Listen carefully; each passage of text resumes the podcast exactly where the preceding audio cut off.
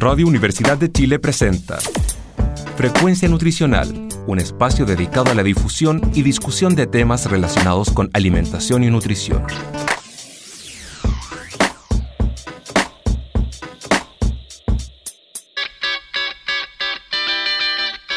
Muy buenos días a todos a este nuevo programa de Frecuencia Nutricional en sintonía con tu bienestar. Los acompañamos como cada sábado en un nuevo programa donde hablamos sobre temas de interés nutricional para el público, para todos los que nos escuchan. Y el día de hoy me presento, mi nombre es Javier Rojas y me encuentro con mi compañera Sara Largacha, que vamos a estar en el programa el día de hoy. ¿Cómo estás, Sara?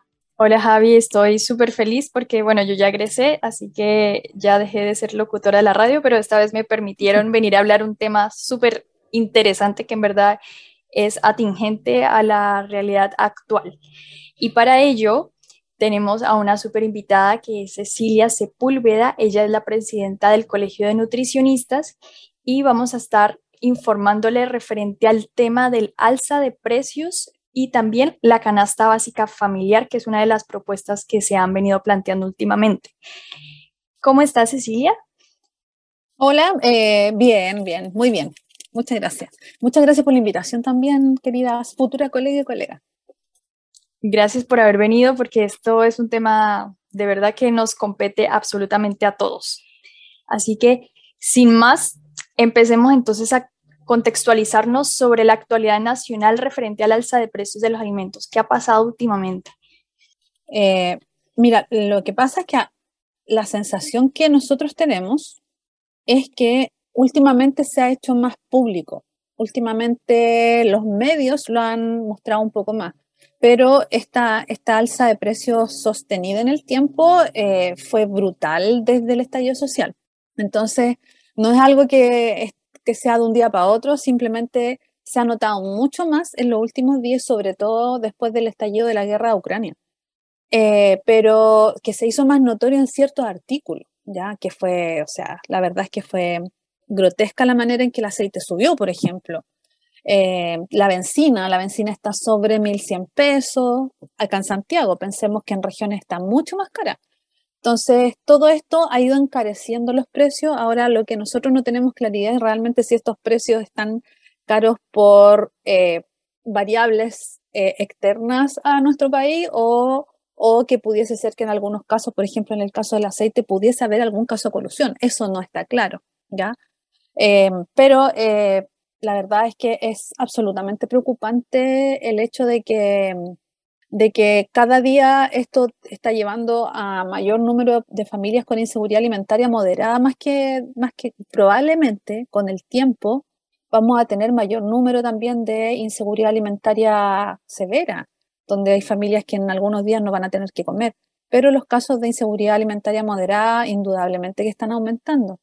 Entonces acá no nos debería sorprender que de aquí a fin de año tuviésemos cifras mucho más altas de obesidad, por ejemplo.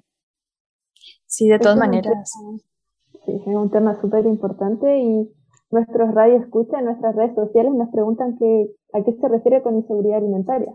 Aprovecho a todos de recomendarles que nos sigan en nuestras redes sociales, Instagram, Spotify y YouTube como Frecuencia Nutricional y en Facebook como Frecuencia Nutricional Radio de Chile. Ahí estamos conversando y ustedes pueden interactuar con nosotros y ahora Cecilia va a contestar a la pregunta que ustedes tienen. Claro, mira, la, inseguridad social, la inseguridad alimentaria, eh, esto es una definición que, em, que le entrega FAO, ¿ya? Y eh, se puede más o menos identificar tres, tres niveles claros de inseguridad alimentaria, pero creo que hay que tener claro la definición al otro lado, ¿ya? ¿Qué es seguridad alimentaria? Seguridad alimentaria es cuando tú tienes em, acceso, disponibilidad, dinero para tener una alimentación saludable, adecuada a tus necesidades nutricionales y que te mantenga sano. Y esto tiene que ser mantenida en el tiempo, o sea, todos los días de toda tu vida. Eso es cuando uno habla de seguridad, de seguridad em, alimentaria, ¿ya? Ahora, cuando nosotros hablamos de inseguridad en distintos niveles, la inseguridad alimentaria severa es aquella inseguridad en que hay días de la semana o más de un día de la semana que estas personas no tienen acceso a alimentos. ese día no comen, ¿ya? Eso es cuando estamos enfrentados a, una inseguridad alimentaria severa. Cuando estamos en, el nivel de inseguridad alimentaria moderada, ahí van a pasar dos cosas. Pueden, pasar dos eventos. Uno de estos es que, eh, y que uno es como uno es peor que el otro, ¿ya? Uno de ellos es que en, primer, en primera instancia ya no alcanza la plata como para comprar alimentos sanos que tú comías antes. Por ejemplo, ya no va a alcanzar para comprar fruta, para comprar verdura, hay cierto tipo de carnes que ya no va a tener acceso, por lo tanto vas a privilegiar la cantidad de alimentos versus, versus la calidad. Y es por eso que la inseguridad alimentaria es la que más se asocia con obesidad. Y dentro de esta inseguridad alimentaria también puede ser que si antes comías cuatro veces, ahora vas a comer tres y de peor calidad, ¿ya? Entonces, eso es lo que nosotros vamos a empezar a ver mucho más. O sea, si durante la pandemia nosotros veíamos que habían ollas comunes, ahora se dejó de hablar de las ollas comunes, pero las ollas comunes siguen existiendo. Y probablemente eh, van a seguir existiendo y van a seguir aumentando.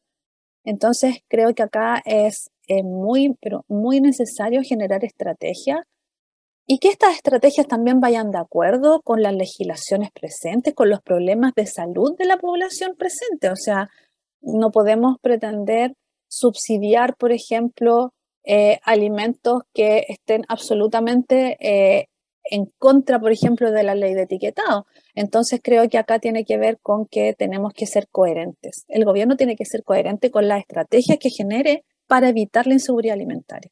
Ese concepto de seguridad alimentaria que nos acabas de dar, igual me gustaría eh, incluir el término de la inocuidad, que también es como que el alimento tampoco te cause daño. Y cuando se menciona el tema de las ollas comunes, igual mm. se corre como ese riesgo, ¿no? No debería ser, porque mira, una de las cosas que al menos como colegio nutricionista hicimos fue, eh, hay una comisión que trabaja los aspectos técnicos, ¿ya? Y uno de los aspectos técnicos de distintos problemas.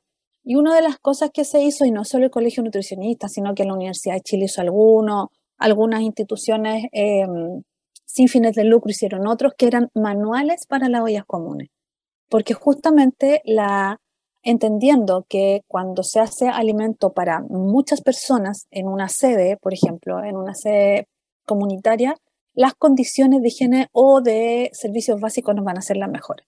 Entonces, desde ese punto de vista es que se generó un manual para las ollas comunes y se ha tratado de tener la mayor cobertura. Entonces, no, no necesariamente la olla común es significado de entregar un alimento y no eh, un alimento que pueda generar daño o que aumente la enfermedad de transmisión alimentaria. Pero lo que sí genera esto, lo que sí genera mucha inseguridad desde el, desde el punto de vista de la inocuidad alimentaria, tiene que ver con la comida callejera. Y que indudablemente la comida callejera es más barata en muchas ocasiones. Entonces, si te dan dos mil pesos o mil seiscientos pesos para una colación, es mucho más barato comprarte un anticucho de carne que no sabemos la procedencia en, en la calle que ir a un lugar establecido donde tú sabes que te van a cobrar mucho más caro. Claro, eso es cierto. Y con esa introducción, con este concepto de inseguridad alimentaria, ya vamos a comenzar con la primera pregunta de de este programa. Para eso le doy el paso a mi compañera ya colega Sara para que nos haga la primera pregunta. Bueno, esto ya se mencionó algún alimento referente a ello, pero ¿qué otros alimentos aparte del aceite se han visto afectados por este alza de precios? Eh, mira, la verdad, si tú miras en redondo, creo que todos los alimentos, todos los alimentos subió mucho. Ahora, los que uno dice, wow, ¿cómo subieron tanto? El aceite, el pan, el pan ya va entre 1.600 pesos el kilo, a algunos lugares sobre 2.000 pesos. Algunas frutas han subido mucho, esa también tiene que ver con la estación. Eh, las carnes también han subido mucho, eh, los lácteos, o sea, ya un litro de leche no lo vas a encontrar a menos de mil pesos. Eh, entonces, si tú lo llevas eso a la leche en polvo, indudablemente es mucho más caro. Entonces, esos serían los más, los que marcan mucho más los incrementos, los incrementos de, de precio, pero porque ha sido muy brutal. Pero si tú vas mirando todo el resto de los alimentos, tú ya no vas a encontrar fruta en la feria a 500 pesos el kilo. Difícil, raro, raro, ¿ya? Eh, entonces, en general, eh, podríamos decir que aceite, pan, algunas carnes, lácteos, huevo, y cuando nosotros lo enfocamos así, estamos hablando de alimentos de buena proteína, eh, nos están quedando las legumbres, que las legumbres igual han subido, pero no tanto, ya no tanto como el, como el, como el aceite. Em, creo que serían los más notorios, los más emblemáticos en el tema del aumento de precio. Sí, efectivamente. El otro día leía una noticia que creo que en Rapanui había subido el pan como a 3 mil pesos, que ya es algo ya absurdísimo. Y efectivamente, como comentabas, varios alimentos han subido, suben como 100, 200, 300 pesos y uno dice, ya no es tanto entre comillas, pero eso va sumando, sumando y al final eh, compra uno cuatro cositas y ya le salen 20, 30 mil pesos. Y sí. Claro, no alcanza. No, hay no, hay, mira, no hay bolsillo que aguante. Imagínate que hay, por ejemplo, una persona que esté trabajando en un supermercado em, con cinco días a la semana gana 200 mil, 230 mil pesos líquidos. Eh, entonces, eh, porque no está, no me acuerdo, no está 6 por 1, algo así. Entonces, la verdad es que no hay bolsillo que aguante. O sea, sinceramente, es absurdo pensar que como población vamos a mejorar todo el riesgo cardiovascular que tenemos, vamos a mejorar el estado nutricional y algo súper importante que como población vamos a lograr revertir lo que decía en algún momento.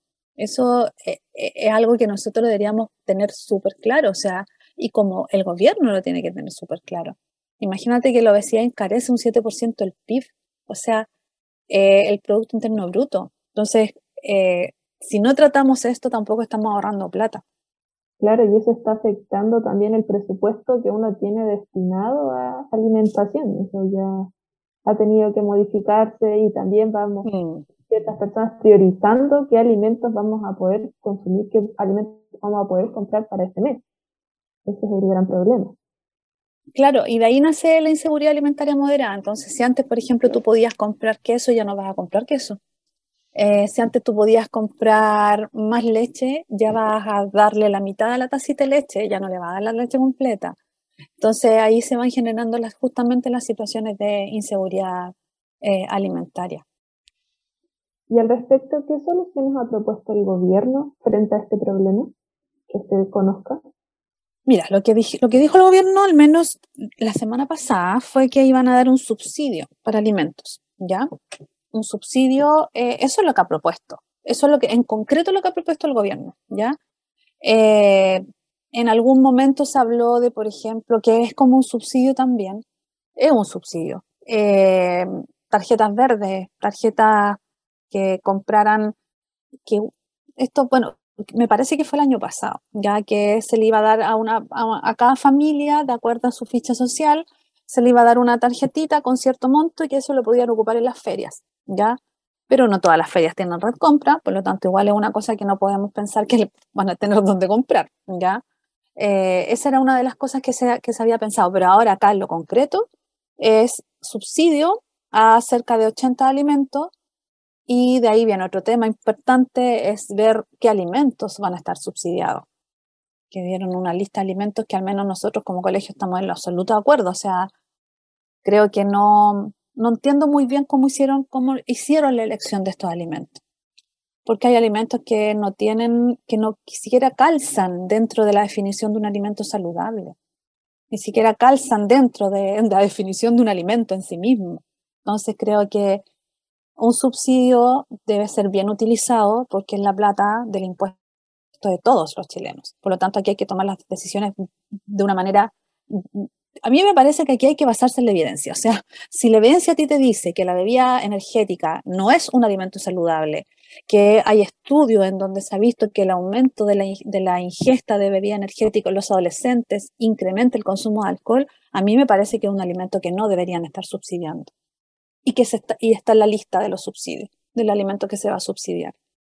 Y este, este subsidio que se menciona, bueno, que también se conoce como la canasta básica familiar, mm. eh, que aparte de los alimentos ya mencionados, ¿qué otros alimentos, por ejemplo, podríamos decir que no cumplen con este perfil nutricional del que ya hemos hablado en varios de los programas? Mm, mira, no, me acuerdo muy bien de todos, de todos los alimentos, pero me acuerdo de algunos emblemáticos. Por ejemplo, eh, bebidas energéticas, eh, bebidas gaseosas, em, frutos secos salados. Los frutos secos son buenos, ¿ya? Son súper buenos.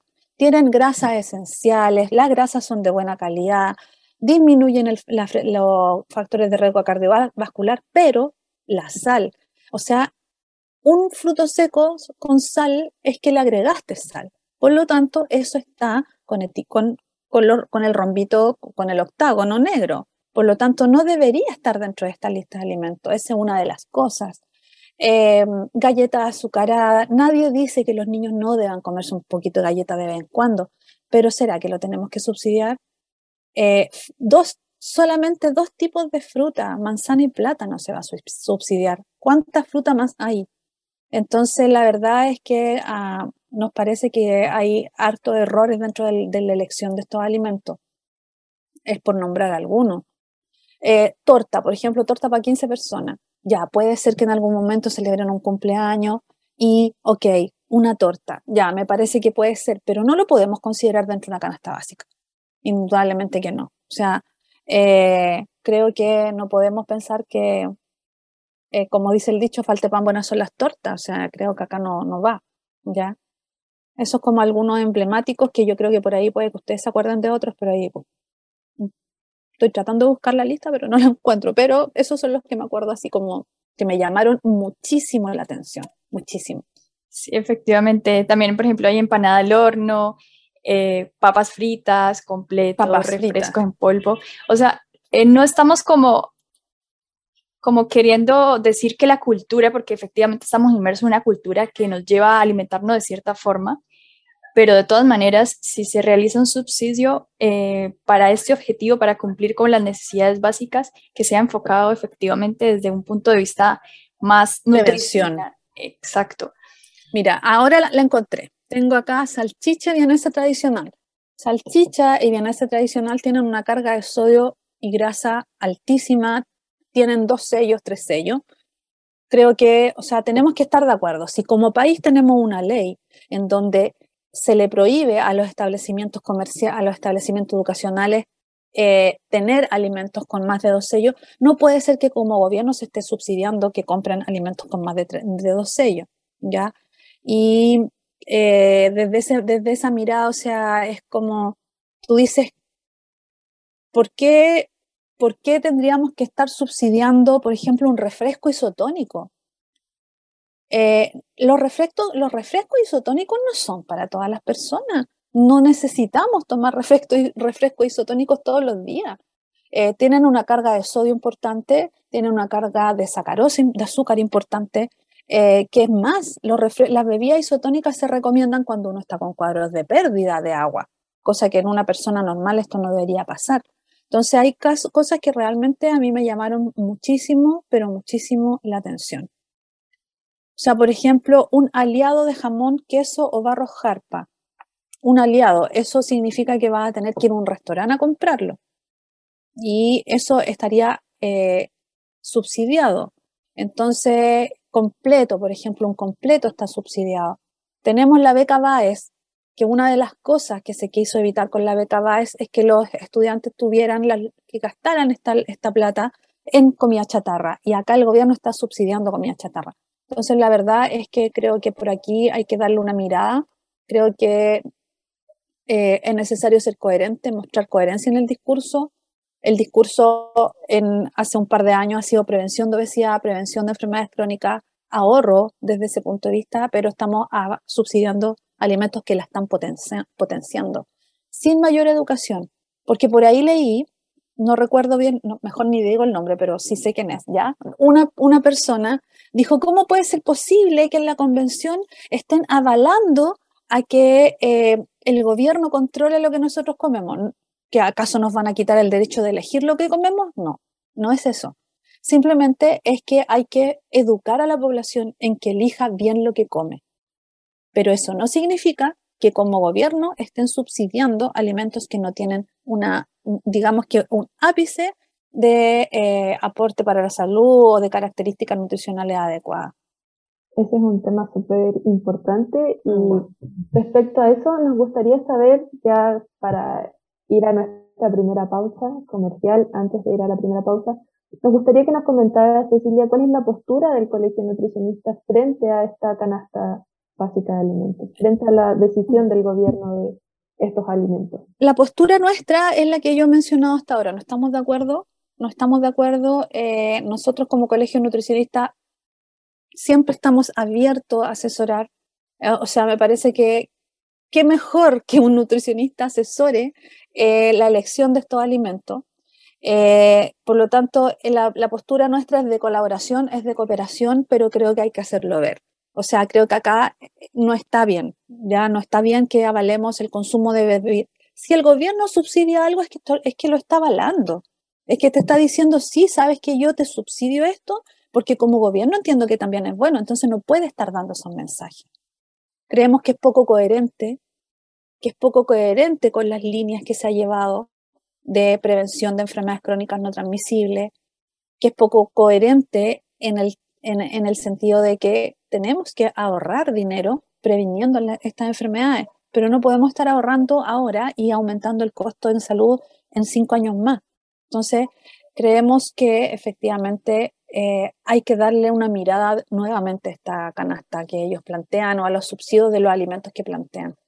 Efectivamente. Y bueno, antes, para hacer también un paréntesis a las personas que nos, está escuchando, nos están escuchando, ¿nos podrías contar así como resumido ¿Qué es el colegio de nutricionistas? O sea, ¿por qué es tan importante también su postura?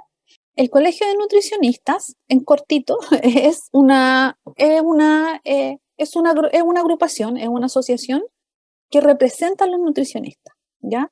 Esta asociación se creó eh, en el año 1980, no 1978, ¿ya? Eh, y está bajo la ley de colegios profesionales, pero que en ese año ya se había cambiado. ¿Ya? Los colegios profesionales, como el rol que tienen entre la misión de los colegios profesionales, dependiendo obviamente el área, la nuestra, es colaborar efectivamente con la salud pública. Eh, por lo tanto, desde ahí es que nosotros podemos entregar una mirada basada en evidencia respecto a la, epidemiología actual y a cómo se asocia con los estilos alimentarios. Y por otro lado, también como colegios nutricionistas tenemos el rol de em, la tutela ética de nuestros colegiados.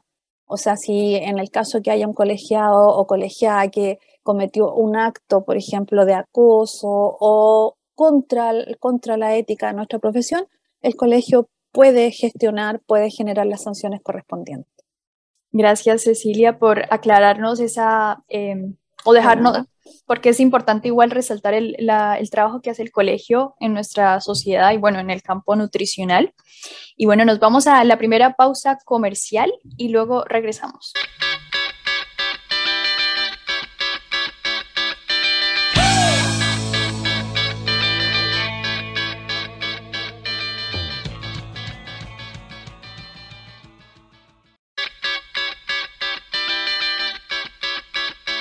Bueno, estamos de vuelta con nuestro programa sobre alza de precios de los alimentos. Nos acompaña Cecilia Sepúlveda, presidenta del Colegio de Nutricionistas.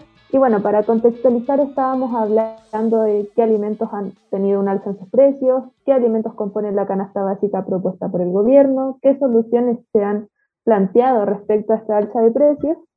Y ahora, para continuar con esta misma línea, nos gustaría saber, en su opinión, Cecilia, ¿Qué alimentos deberían incluirse sí o sí en la canasta básica familiar? Eh, tomando como ejemplo la misma canasta, eh, creo que en general, eh, yo creo que más que ponerles, hay que sacarles, ¿ya? Yo creo que indudablemente los cereales tienen que estar presentes, o sea, arroz, fideo, harina para hacer pan o pan, ¿cierto? Que esté subsidiado porque está harto caro. Em, creo que eh, avena, en el caso de personas que puedan hacer pan de avena, tortillas de avena, pero acá igual hay que enseñar, hay que enseñar qué hacer con, con, esta, con este alimento. Carne de distintos tipos, ¿cierto? Carnes de ahora. Hay que hacer un llamado también al consumo responsable de carne, ¿ya? La industria ganadera es una de las que genera más huella de carbono. Esto no significa que tengamos que ser todos vegetarianos. Si todos somos vegetarianos, no van a alcanzar todos los vegetales para todos, ¿ya? Pero sí hay que hacer un llamado al consumo responsable de, carne. La carne es cara, no necesitamos comer 500 gramos de carne eh, en un asado por persona. Entonces yo creo que también hay que hacer, esta canasta tiene que ir con una educación, ¿ya? O sea, cereales, de, en, realidad tienen que ir a alimentos de todos los grupos. Cereales, fideo, arroz, pan, harina, avena, eh, maicena, por ejemplo, hay personas que cocinan con maicena para hacer salsa, em, carnes, carne de todos tipos, no necesariamente puede ser vacuno, puede ser cerdo, el cerdo de vez en cuando tampoco es tan malo, pescado, eh, el, subsidio del consumo del, pescado yo creo que es algo que deberíamos empezar a pensar, o sea, em, tenemos una costa, una costa bastante grande, y que lamentablemente la pesca por arrastre ha dejado cada vez menos especies, pero sin duda debemos aprovechar lo que tenemos. Eh, creo que los embutidos no deberían estar, ¿ya? Creo que los, embutidos no pueden estar subsidiados. Em, los embutidos sí, son, hay algunos que son más baratos, pero tienen una carga de sal enorme, eh, tienen mezcla, mezcla de ciertas partes de los alimentos que aportan mucha cantidad de grasa y la verdad es que del, punto de vista de la proteína es mejor comerse un plato por otro, ¿ya? En ese sentido. Eh, yo los embutidos los sacaría. Acompañamientos para el pan, una cosa cultural, ya si nos gusta el jamón, nos gusta el queso, eh, nos gusta el quesillo, creo que puede ser. Eh, mariscos, frescos o en conserva, también nos sirven. lácteos, indudablemente puede ser entero, o sea, líquido en polvo, ahí como que no. Creo que entera no es necesario, ¿ya? Puede ser semidescremada en algunos casos. Em, lácteos, queso, yogur, ¿cierto? Ya lo mencionaba. Huevos. Los huevos son una alternativa proteica muy buena, muy buena. Tiene B12, un poquitito de B12, em, y mucho más barata que el comer carne. Puede hacer eh, tortillas, budines, croquetas con huevos, va a estar comiendo verdura y además va a estar comiendo con proteína. o sea, fruta, creo que hay mucha más fruta que las plátanos y las manzanas, que es lo que está subsidiando esta, eh, esta canasta, ¿ya? Deberíamos tener por lo menos cuatro tipos de fruta incorporada. Eh, deberíamos tener más verdura. O sea, acá, por ejemplo, más legumbre, hay solamente por otros lentejas y garbanzo, hay chícharo, hay mucha más cantidad y educar, enseñar cómo los podemos preparar para que queden más ricos. Em, y eso es tarea de nosotros, los Nutris, hacer cosas mm, saludables y, y palatibles, ricas. Eh, por ejemplo, de las verduras acá hay lechuga, zapallo, limón, palta, tomate, zanahoria, cebolla, pero no hay acelga, no hay espinaca. Eh, creo que faltan cosas. Tenemos mucho más verduras, brócoli, coliflor, betarraga, eh, la betarraga con la hoja, puedes hacer ensaladita con la hoja la betarraga y ya evitas tan, generación de tanto desecho. Eh, papa, creo que frutos secos, si es que se puede, maravilloso. Cosas que nos gustan a nosotros, tomar té, hay muchas personas que les gusta tomar café, yo creo que eso es lo esencial, ¿ya? Aceite, ya si no, no podemos cocinar mucho. Creo que eso es absolutamente esencial. Y creo que eh, si es que van a subsidiar colaciones, porque acá, por ejemplo, se habla de una colación, un, colación o menú del día o almuerzo ejecutivo, que sea un almuerzo saludable. Que sea un almuerzo saludable hay que enseñar. O sea, no podemos seguir eh, avalando el consumo de, eh, por ejemplo, alimentos en las cadenas de comida rápida.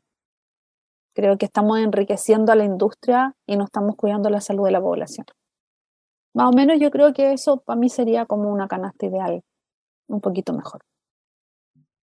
Efectivamente, tal vez, como dicen, a veces menos es más, tal vez disminuir, como mencionaste, el, la cantidad de, productos y mejorar aún la calidad de la, de la canasta nutricional.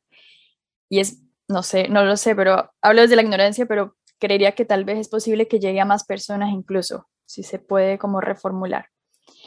Y referente a ello... Podría ser. Podría ser, claro. Que, ah, eh, miren, esperen, un segundo. Imagínense que subsidia promoción de comida rápida. Lo estoy leyendo acá de la página del, promoción de comida rápida, o sea, como gobierno están subsidiando el consumo de comida rápida. Bueno, hay harto que pensar referente a ese punto. No, no vamos a hacer mucha mención del tema político acá, solamente es como un llamado de atención, así como... Es un llamado, yo creo que es un llamado de atención. Aquí, la verdad, creo que da lo mismo quién esté en el gobierno, ¿ya? Yo creo que aquí uno tiene que hacer un llamado a la conciencia de las autoridades, a que es, es como una mirada holística de la población, porque acá tenemos problemas epidemiológicos serios respecto a la obesidad la gente que se murió, en un 84% las personas obesas morían por COVID, las que se hospitalizaban. Entonces creo que no hay que unir las variables, todas las variables, no podemos mirar, tener una mirada sesgada. Y creo que tienen que llamar a los expertos, ¿ya? ¿Quiénes saben más de alimentación? Somos los nutricionistas. Sí, hay nutriólogos, pero los nutriólogos son maravillosos en tratar enfermedades. Pero acá nosotros tenemos que ver cómo podemos alimentar con menos plata a la población y de buena calidad. Efectivamente, completamente de acuerdo. Y es un tema como para hacer propaganda a los nutricionistas, es algo que, porque va a afectar la salud a largo plazo. Es muy importante porque, como decía Cecilia al principio, esto en cinco años más va a generar costos en salud, va a generar enfermedades, va a generar complicaciones. Entonces es sumamente importante el asesoramiento por profesionales que conocen el área, que pueden ayudar efectivamente. Y eso que no tenemos todavía las cifras de alguna evaluación nutricional después de pandemia.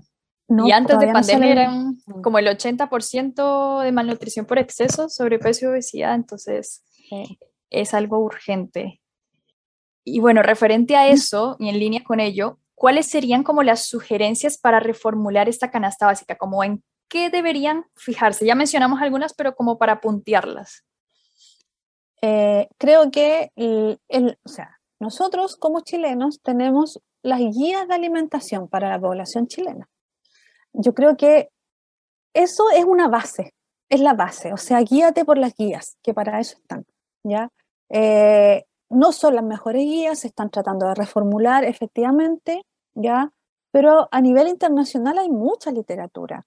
Hay, hay harto donde nosotros nos podemos agarrar. O sea, están las guías canadienses que son muy buenas. De hecho, las que se están reformulando se están basando en estas guías canadienses. Entonces, creo que tenemos herramientas, que la, la masa crítica existe. Entonces, creo que acá es necesario tomar los insumos teóricos que tenemos, las guías que tenemos y basarse en eso para tirar líneas de una canasta básica.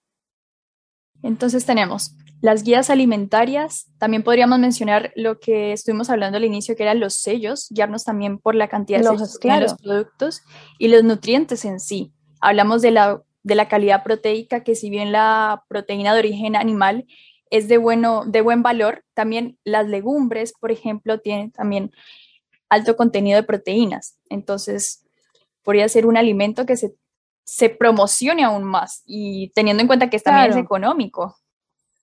Ahora, igual hay otras cosas, por ejemplo, eh, el terreno agrícola que se usa en, cultivo de legumbre en Chile igual es bajo. ¿ya? Entonces, hay que ir jugando con todas esas variables, pero las guías, las GABA, finalmente, lo que a nosotros nos dicen es que tenemos cierta cantidad de grupos de alimentos y cada uno de uno de ellos tiene sus propias características. Entonces, desde ahí eh, creo que es una, una, forma de, poner, de trabajar, o sea, elegir em, alimentos de, buen valor nutricional, alimentos que se, que se equivalen, que podamos hacer intercambio em, para poder generar distintos menúes durante la semana, finalmente. Así es. Y bueno, hablemos un poquito lo que es el aceite.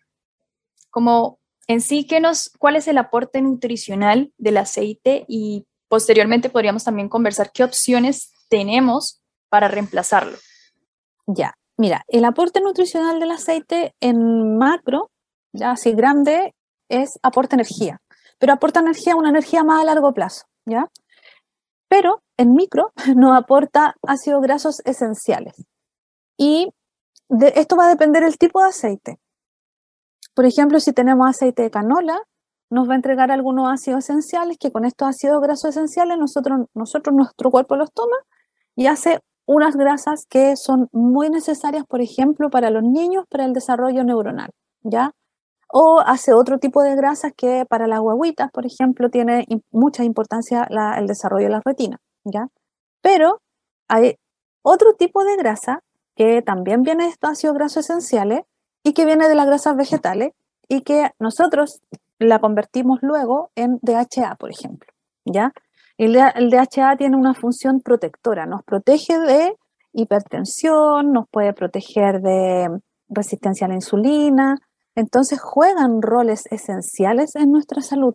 Las grasas forman parte de nuestras células. Si nuestras células tienen buenas grasas, nuestras celulitas van a funcionar perfecto. Entonces, eh, si yo le doy muchas grasas trans, si yo le doy muchas grasas saturadas, mis células van a funcionar mal. Y ahí vienen las enfermedades.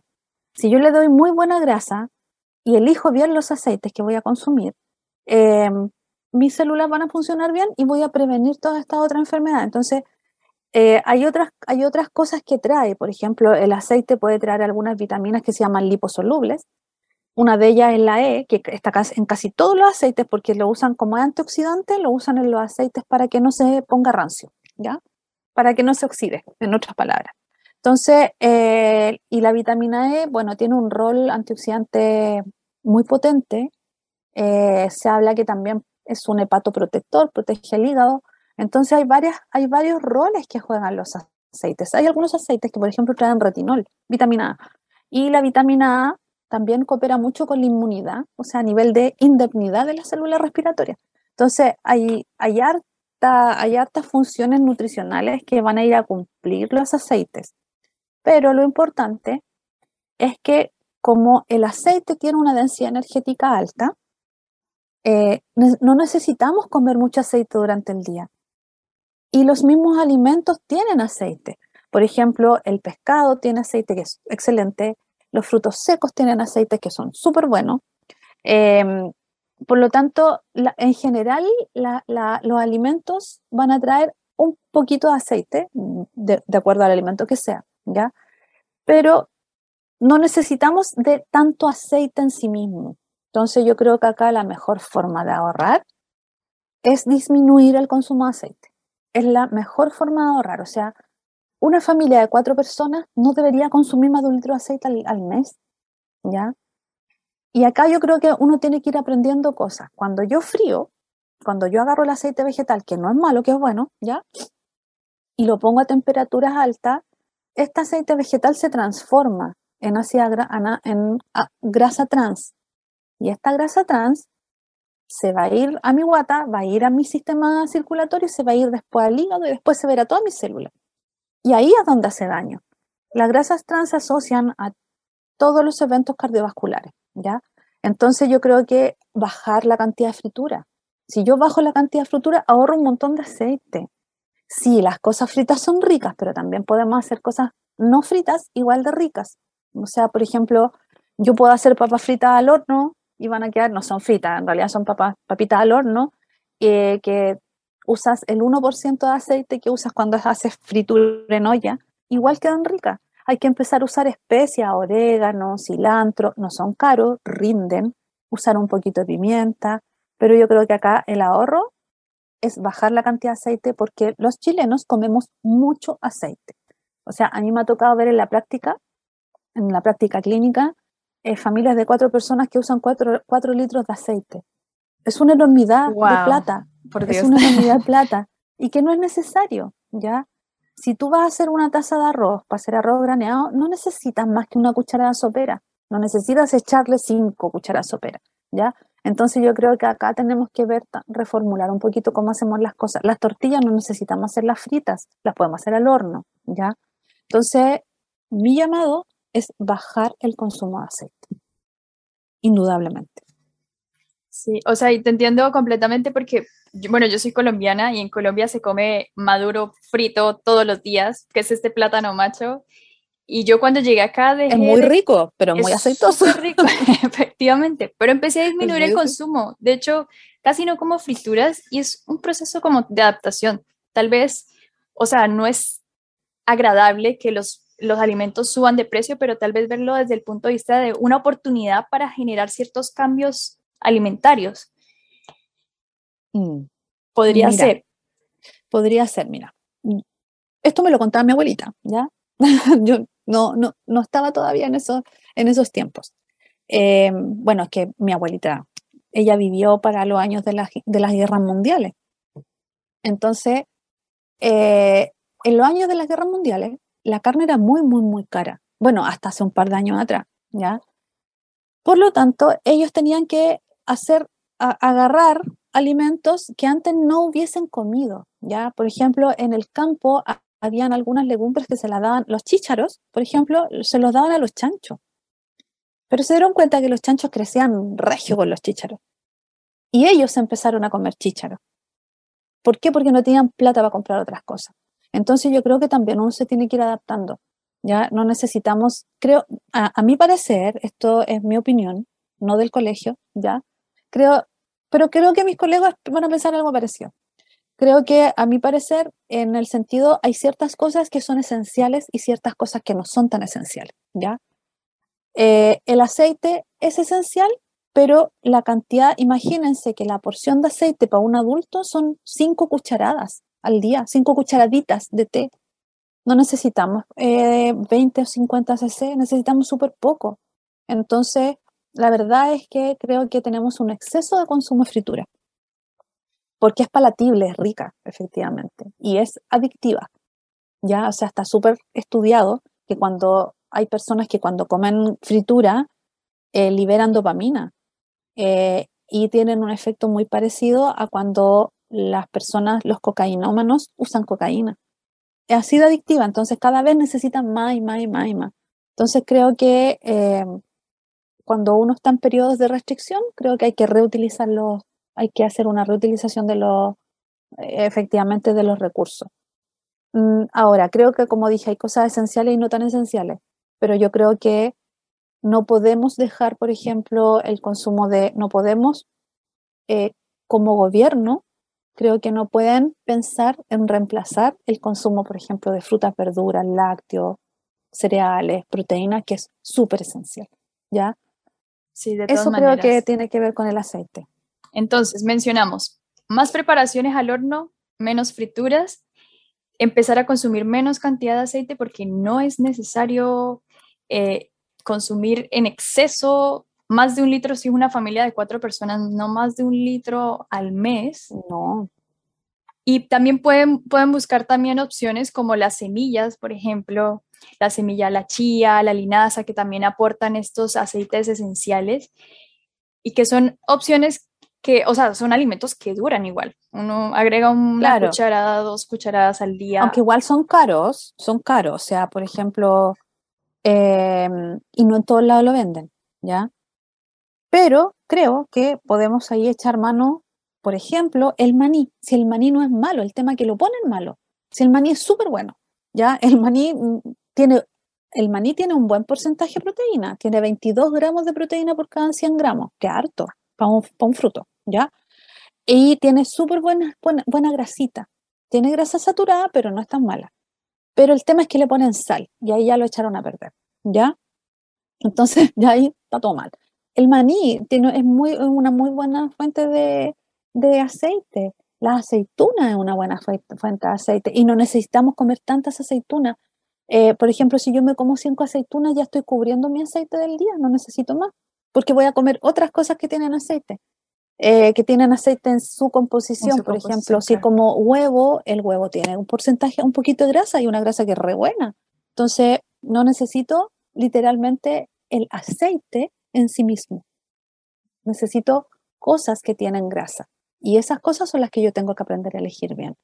Y cómo, y cómo las preparo. Efectivamente.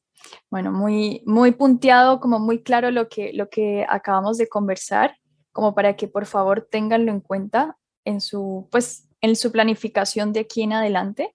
Y con base en eso, hablando de planificación, podríamos hablar un poco de qué alternativas se tiene frente al consumo de eh, los otros alimentos que también han subido de precio. O sea, por ejemplo, mencionamos la feria dentro de ellos como ¿Qué alternativas tenemos mm. todas las personas para buscar eh, como opciones más alternativas más baratas? Exacto. mira, la feria. La feria, hay que ir a la feria, ya hay que ir a la feria, no podemos ir al supermercado a comprar fruta y verdura. Eh, eso, y el, por ejemplo, las carnes, las carnes, la verdad es que no necesitamos comer carne todos los días, como que comamos carne de vacuno o de cerdo una vez por semana, basta y sobra. No necesitamos más que eso. Los otros días podemos comer otras cosas, podemos comer legumbres.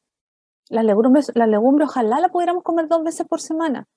Y para que no le hinchen, hay que dejarla remojando, porque eso no es que me hinchan, sí, y es verdad, hinchan. Ya hay gente que no lo hace muy bien porque le hincha, pero hay que dejarla remojando por lo menos ocho horas y al otro día lavarlas y con agua lim nueva cocerlas. Jamás cocerlas en la misma, en, la misma agua que los remojaste. Entonces así te, vas a distender menos. Eh, porque si mis alumnos escuchan que yo digo que, que, se hinchan, me van a decir, pero profe, eso no es lenguaje técnico. Pero así con eso se evitan las molestias.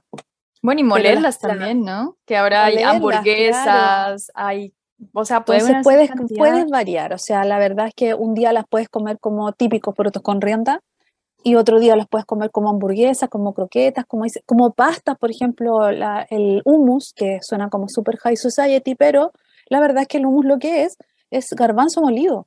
Garbanzo molido con un poco de aceite, con un poquito de limón o sin aceite, con limón y sal. Eso, y ajo. Eso es importante, el ajo.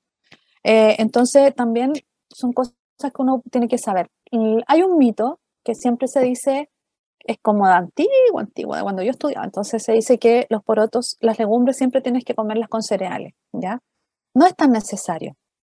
O sea, basta que durante el día comas cereales, ¿ya?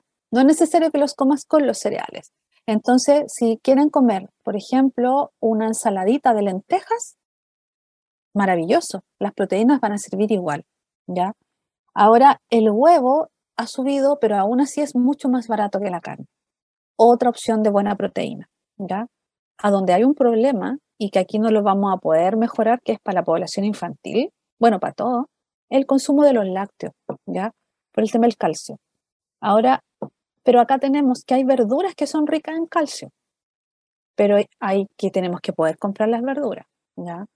Entonces, hay verduras, por ejemplo, el brócoli, el coliflor es rico en calcio, eh, no es verdura, pero son los hongos, champiñones también son ricos en calcio. Las almendras son ricas en calcio. El kale o cale, que hay unas personas. Cale, el cale, el cale. También es rico en calcio. Entonces, hay, hay otra, digamos que hay otra, hay otras opciones como para elegir. Y usar, usar bien los recursos, por ejemplo, siempre doy, doy siempre uso el, como la misma verdura, la selga. La selga tú puedes hacer con la hojita, tortillas, croquetas y el tallo lo puedes usar para hacer como una tía que hacía pescado falso. Eh, las pones al horno y la, le haces como una, con el huevito, haces un huevo, le pones un poquito de maicena, lo pasas por, el, por, esa, por esa salsita y lo pones en, en esa mezcla y lo pones al horno. Eh, entonces ya está usando la misma, la misma verdura en dos tipos de, preparaciones. Creo que esa es una forma de ahorrar. Otra forma de eh, ahorrar, bueno, por ejemplo, las personas que viven acá en la región metropolitana, si bien hay ferias eh, cerca de las casas, también escuché que en la Vega Central estaban como aún más económicos los alimentos. Así que si se pueden pegar como el pique hasta la Vega, así sea una o dos veces al mes, por ejemplo, porque uno puede comprar alimentos en mayor cantidad organizarlos y congelarlos, que en verdad te Lo valledor, en lo valledor, por ejemplo, de hecho, es más barato que en La Vega. Es más barato aún. Eh, organizarse en grupos de vecinos, eh, comprar las papas por saco, comprar las verduras por, al por mayor también sale más barato. Son formas de ahorrar. Obviamente no es tan cómodo, ¿cierto? Pero yo creo que hay que buscar alternativas para también, porque hay que pensar que eh, es salud finalmente. Y si te enfermas más, vas a gastar más, vas a poder trabajar menos, va a ser menos recursos que van a entrar en tu casa. Así es. Y bueno, para ir cerrando un poquito, eh, sería interesante conocer un poco la experiencia de otros países que han hecho frente a esta misma crisis. Mm. Y si Chile, o sea, si en Chile existen algunas de estas como alternativas. Mira, bueno, esto todo, lo que pasa es que Europa eh, es como cuando uno dice, eh, cuando tú vas, yo vengo vuelta, bueno, ellos vienen de vuelta. Entonces, eh, pasaron hambruna, Holanda, Finlandia, y lo que generaron después, con el tiempo, fueron, por ejemplo, los, los bancos de alimentos. De ahí nacieron los bancos de alimentos o las casas verdes. Y también hay una cosa cultura, ¿ya? Por ejemplo, en los bancos de alimentos lo que ellos hacen, y esto es por ley, ¿ya? Y no les reducen impuestos a los supermercados, o sea, es lo que hay que hacer.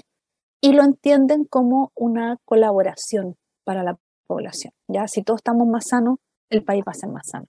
Entonces lo que hacen los alimentos, las mermas, porque en general las mermas de los, es lo que pierde ya los productos que se vencen no están por vencer. Hay supermercados que son súper exigentes, entonces, por ejemplo, los yogur, las fechas de, de para ellos la fecha de vencimiento, imagínate que vence el 15 de mayo, ya el yogur, pero este supermercado lo ven, eh, ya para ellos el 10 ya no sirve. Entonces, todas estas mermas las dejan en estos bancos de alimentos y a esos bancos de alimentos van personas con unas tarjetas que son como las de los subsidios, ¿ya? Y van a retirar de manera gratis los alimentos que ellos necesiten pero tienen que cumplir con ciertas características los alimentos, no puede ser cualquiera, ¿ya? Ah, porque no puede ser que, por ejemplo, que les sobren cosas de sobra o malo, no, tienen que estar en la fecha, tienen que tener características nutritivas adecuadas. Están las casas verdes, en las casas verdes, las casas verdes son como organizaciones poblacionales, ¿ya? Eh, entonces, donde hay sectores agrícolas, todos los agricultores lo que no venden, no exportan, etcétera, lo van a dejar allá no significa que sea de la peor calidad, significa que el calibre no es el que ellos necesitan. Eso no significa que yo no me los vaya a comer, ¿ya? Eh, y lo mismo, van ahí las, van ahí las personas. Ahí hay lo que se llama la mm, agricultura circular también. Entonces, si una persona cultiva manzana, la otra selga, la otra tiene huevito y así sucesivamente, también van, van haciendo el trueque. Entonces, son alternativas que se han usado bueno, están las tarjetas verdes, que estos son los subsidios. Son subsidios del, como la, la BAES, pero para la población más vulnerable. Entonces, ¿Dónde pueden las personas que nos están escuchando buscar como más información referente a eso? Alemania, Alemania son las, los, digamos que los más bacanes, ya, así como los mejores bancos. Eh, España también tiene buenos bancos y ha ido mejorando bastante. Y estas tarjetas verdes se llaman tarjetas verdes porque solo pueden comprar alimentos saludables. No pueden comprar otra cosa. Eh, y bueno, en Chile también hay bancos de alimentos, ¿ya? Eh, hay dos bancos de alimentos, uno que está acá en Santiago, en San Bernardo, y otro que está en la región del Biobío, Concepción. Ah, entonces, ¿cuál es la diferencia entre estos bancos y los otros bancos? La diferencia es que en estos bancos, en, nuestros bancos de alimentos, los que hay acá en Chile, que también es una iniciativa particular, privada, ya sin fines de lucro, eh, los supermercados dan las mermas, pero de todo. Entonces, por ejemplo, como colegio nos reunimos con la encargada de uno de los bancos, que era el Banco de Acá Santiago, y nos decía que el gran problema que tenían eran que, por ejemplo, les regalaban salsa de soya, salsa de yogur, y que la gente no lo sabía usar, ¿ya? Entonces, ahí, por eso que es tan importante la educación alimentaria, porque yo le voy a dar recursos, pero si no lo saben usar, ¿qué hacen con ellos? Nada. Pues. Pero más desperdicio nomás. Mm. Más desperdicio. Entonces, creo que es súper importante las iniciativas privadas, súper importante. Creo que deben, deben haber iniciativas privadas, pero creo que debe haber una orquestación del gobierno. Ya no puede ser así que todos los privados hagamos lo que queremos para ayudar un poco, ya. Creo que aquí tiene que haber una orquestación del gobierno y estimular, por ejemplo, los bancos de alimentos. Es esencial. De, nos contaba que ellos trabajan georreferenciados con las sedes poblacionales eh, y esos son como sus puntos de distribución. Entonces, toman una población, dejan las cajitas allá en la, en, la, sede y los encargados la distribuyen a las familias que están registradas. Entonces, para ir cerrando con este tema tan interesante y que nos compete para absolutamente todos, Cecilia, ¿te gustaría como compartir o como un último mensaje? Eh, sí, yo creo que acá, eh, como creo que ya he dicho, más de alguna vez, creo que es necesario que existan, eh, existan iniciativas organizadas, orquestadas y transversales. ¿ya? ¿Qué quiere decir eso? O sea, como colegio nutricionista creemos que es súper importante el subsidio, porque hay que evitar la inseguridad alimentaria, porque no trae nada bueno, va a traer más obesidad o nos va a traer talla baja o desnutrición, que es volver a los años 70, ¿ya? Es, es desandar un tremendo camino. Pero que tiene que haber una coherencia, tiene que haber una coherencia entre los trabajos que ya existen y los trabajos que se van a hacer. Se gestionó una ley de ley de etiquetado que protege a los colegios, que protege em, publicidad, que las etiquetas, pero no podemos por el otro lado estar subsidiando alimentos que no son saludables. Entonces, debe haber una orquestación, debe haber a nivel del Ministerio de Educación educación alimentaria. Debemos enseñar a nuestros niños a alimentarse bien, pero yo no saco nada de enseñar a alimentarse bien si no tengo la, si no le doy la opción de elegir dónde de alimentarse. Entonces debe haber hacer una cosa más transversal. Pero por lo pronto, el subsidio creemos que es una muy buena alternativa, pero que hay que mejorar esa canasta básica, de todas maneras. Si no, vamos a enfermar más a la población. Bueno, y por supuesto, siempre invitándolos a consumir alimentos de forma crítica, siempre comprar pensando en el efecto que va a tener esto en nuestra salud también sin, por supuesto, desmerecer la cultura y el ámbito ya más eh, psicosocial, pero ante todo, eh, elegir de forma crítica. Gracias por haber venido hoy, Cecilia Sepúlveda. Muy importante, muy interesante todo lo que nos, nos has comentado y también los tips que nos has dado para abaratar también costos en nuestras pues compras mensuales. Así que muchísimas gracias. Eh, ¿Quieres mandar algún saludo? Eh, bien, este, bueno, fue el día del nutricionista, el viernes 6, ayer. Eh, bueno, entonces quiero mandar un saludo a todos y todas mis colegas nutricionistas. Eh, espero que lo hayan pasado muy bien. Como colegio tratamos todos los días de mejorar nuestra gestión y tras, estamos trabajando para ahora, pero también para los colegas que vienen en el futuro. Así que los llamo a unirse al colegio y a todos los oyentes, bueno, que tengan un excelente fin de semana y si tienen problema alimentario, vayan con su nutricionista del CESFAM, de donde tengan opción de, de tener un Nutri. Que estén muy bien. Un feliz día a todos. Chao, chao. Radio Universidad de Chile presentó Frecuencia Nutricional, un espacio dedicado a la difusión y discusión de temas relacionados con alimentación y nutrición.